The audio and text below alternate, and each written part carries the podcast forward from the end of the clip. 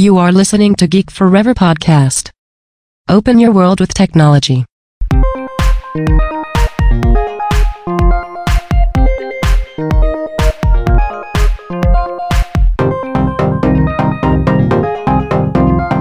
This is Geek Life. Better life for more happiness and success. สวัสดีครับ ผมดนทราดนจากดอนดนบล็อกนะครับ และนี่คือรายการ Geek l i ์นะครับ รายการที่จะมาเสนอแนววิธีการพัฒนาตนเองนะครับ เพื่อเปลี่ยนแปลงชีวิตของคุณ แล้วก็มุมมองที่คุณมีต่อตัวเองให้ดียิ่งขึ้นสำหรับใน EP นี้ก็มีเรื่องราวที่น่าสนใจเช่นเคยนะครับ มาจาก Harvard Business Review นะครับ ซึ่งเป็นเรื่องของ 2 สิ่งนะครับ ที่ทำลายความสามารถของเรานะครับในการทำงาน ต้องบอกว่าเหล่าผู้นำผู้จัดการหรือพนักงานเนี่ยจะพบว่าตัวเองเนี่ยเริ่มที่จะหลุดโฟกัสมากขึ้นในวันทำงานที่มีสิ่งรบกวนจากทุกทิศทางนะครับ แน่นอนนะครับ สิ่งสำคัญที่สุดก็คือการอัปเดตอย่างต่อเนื่องของอุปกรณ์ดิจิตอลและก็การประชุมอย่างต่อเนื่องเนี่ยเป็นสาเหตุหลักของความฟุ้งซ่านส่วนตัวในที่ทำงานนะครับ ปัญหาเหล่านี้เนี่ยจำเป็นต้องได้รับการแก้ไขโดยเหล่าผู้นำทางธุรกิจนะครับ เพราะว่าเรื่องของประสิทธิภาพของการทำงานเนี่ยถือว่าเป็นสิ่งสำคัญมากๆนะครับแล้วก็มันส่งผลกระทบโดยตรง หากพนักงานเนี่ยไม่ได้โฟกัสกับงานที่ทำซึ่งทาง Harvard Business Review เนี่ยได้ให้แนวทางปฏิบัติประจำวัน 5 รูปแบบนะครับเพื่อช่วยให้พนักงานเนี่ยมีเวลามากขึ้นสำหรับตัวเอง เพื่อจะทำงานได้อย่างมีประสิทธิภาพมากยิ่งขึ้นนั่นเอง ต้องบอกว่าปัญหานี้เป็นเรื่องไม่ธรรมดานะครับผู้บริหารทั่วโลกเนี่ยต้องหลุดโฟกัสในแต่ละวันเนี่ยในลักษณะเดียวกันนะครับแน่นอนนะครับว่าความท้าทายที่สำคัญ 2 ประการที่กล่าวไปข้างต้นเนี่ยกำลังทำลายความสามารถในการโฟกัสของเรานั่นเองอย่าง ในประการแรกก็คือเรื่องของอุปกรณ์เชื่อมต่อต่างๆนะครับ การใช้สมาร์ทโฟนหรือแท็บเล็ตเนี่ยในปัจจุบันเนี่ยเพิ่มขึ้นอย่างรวดเร็ว ซึ่งตอนนี้เนี่ยเราใช้สื่อดิจิตอลโดยเฉลี่ยมากกว่า 12 ชั่วโมงต่อวันนะครับ ซึ่งสภาวะที่มีการ connect กับโลกออนไลน์มากเกินไปนี่เองนะครับที่ทำให้เราเนี่ยหลุดโฟกัสในการทำงานได้ อย่างที่ 2 ก็คือเรื่องของการประชุมที่มีมากจนเกินไปนะครับ ซึ่งแน่นอนนะครับว่า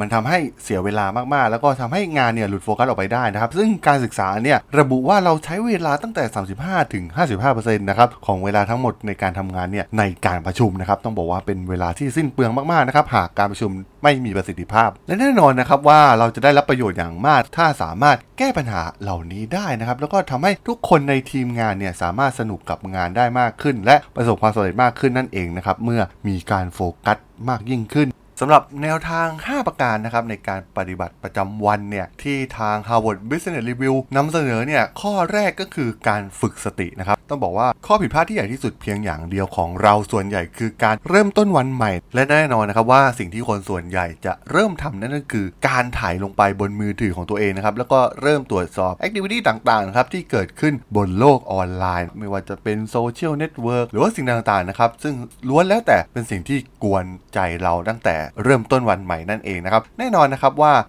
ส่วนนี้เนี่ยทางดรเอมมาเซเปล่านะครับนักจิตวิทยาจากสแตนฟอร์ดผู้เขียนหนังสือ The Happiness Track นะครับได้กล่าวไว้ว่าการตอบสนองต่อความเครียดของเราอย่างต่อเนื่อง เมื่อเราทำการตรวจสอบโทรศัพท์ จะทำจะเป็นการลดทอนความสามารถในการรับรู้ เช่นความจำและความสนใจ ซึ่งเราต้องการอย่างยิ่งนะครับ เมื่อเริ่มต้นวันใหม่ เพราะฉะนั้นสิ่งที่เราต้องทำก็คือลองฝึกสติง่ายๆนะครับเมื่อเริ่มตื่นนอน โดยทำได้ตั้งแต่การหายใจเข้าลึกๆ อย่างเงียบๆไปจนถึงการนั่งสมาธิเป็นเวลา 20 หรือ 30 นาทีนะครับ โดยทางดรเซเปล่าได้อธิบายว่าเหตุใดสิ่งนี้จึงสำคัญมากนะครับ เพราะว่าการทำสมาธิเนี่ยเป็นวิธีการฝึกระบบประสาทของเราให้สงบนะครับ แม้จะมีความเครียดในชีวิตประจำวัน เมื่อเราสงบลงเนี่ยเราจะมีความฉลาดทางอารมณ์มากขึ้น และก็ตัดสินใจได้ดีขึ้นนะครับ และแน่นอนนะครับมันไม่ใช่วิธีการที่แย่เลยนะครับในการเริ่มต้นวันใหม่ของเรา สำหรับข้อที่2นะครับนั่นคือการจัดระเบียบงาน ซึ่งเราต้องแน่ใจนะครับว่า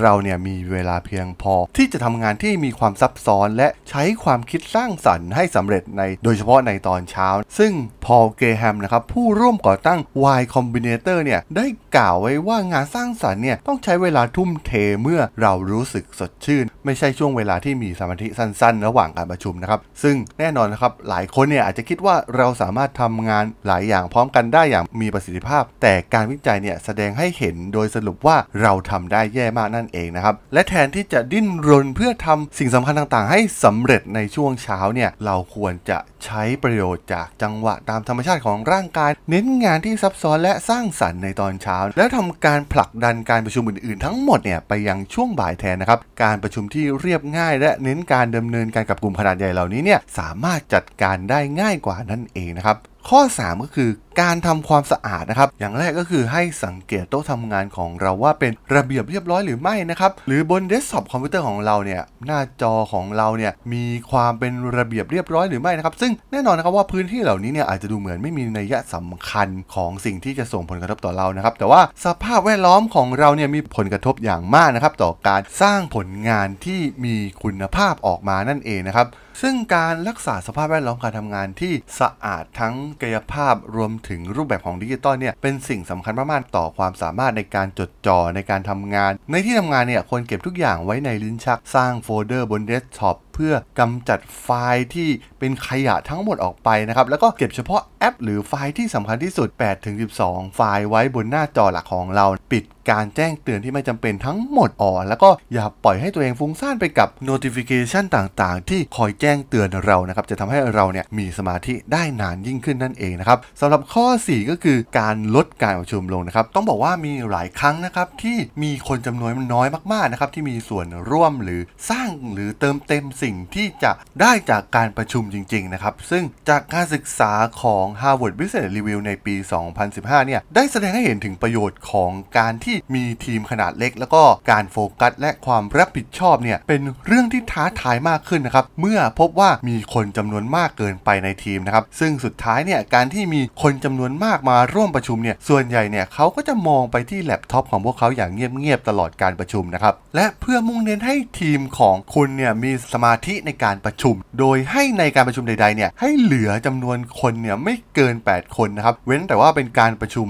ที่ให้ข้อมูลเท่านั้น ตรวจสอบให้แน่ใจว่าการประชุมแต่ละครั้งเนี่ยให้ผลลัพธ์เป็นรายการดำเนินการของแต่ละหัวข้อในการประชุมนะครับแล้วก็พยายามแอสไซน์ให้มี 1 คนนะครับที่รับผิดชอบในการตรวจสอบว่าทุกอย่างเนี่ยเสร็จสิ้นเรียบร้อยแล้วนั่นเองนะครับซึ่งบุคคลนั้นคือผู้รับผิดชอบโดยตรง ซึ่งเป็นเทคนิคอันทรงพลังที่ Apple ใช้ในการจัดการพนักงานจำนวนมากอย่างมีประสิทธิภาพได้สำเร็จนั่นเองนะครับสำหรับข้อสุดท้ายก็คือการรักษาเว้นระยะห่างระหว่างการประชุมแต่ละครั้งนั่นเองนะครับซึ่งแน่นอนนะครับหลายคนเนี่ยมีช่วงเวลาที่ยากลำบากนะครับในการจดจ่อมีสมาธิกับการประชุม หากมีการประชุมตลอดทั้งวันนะครับต่อเนื่องไปเรื่อยๆ เป็นเรื่องยากนะครับสำหรับสมองมนุษย์ ซึ่งจะทำให้ความสามารถเนี่ยลดลงตลอดทั้งวัน และหากต้องการหลีกเลี่ยงที่การเสียเวลาและทำให้พนักงานเนี่ยเริ่มหมดไฟในการประชุมนะครับให้เว้นช่องว่างเวลาระยะห่างระหว่างการประชุมแต่ละครั้ง โดยสำหรับทุกๆ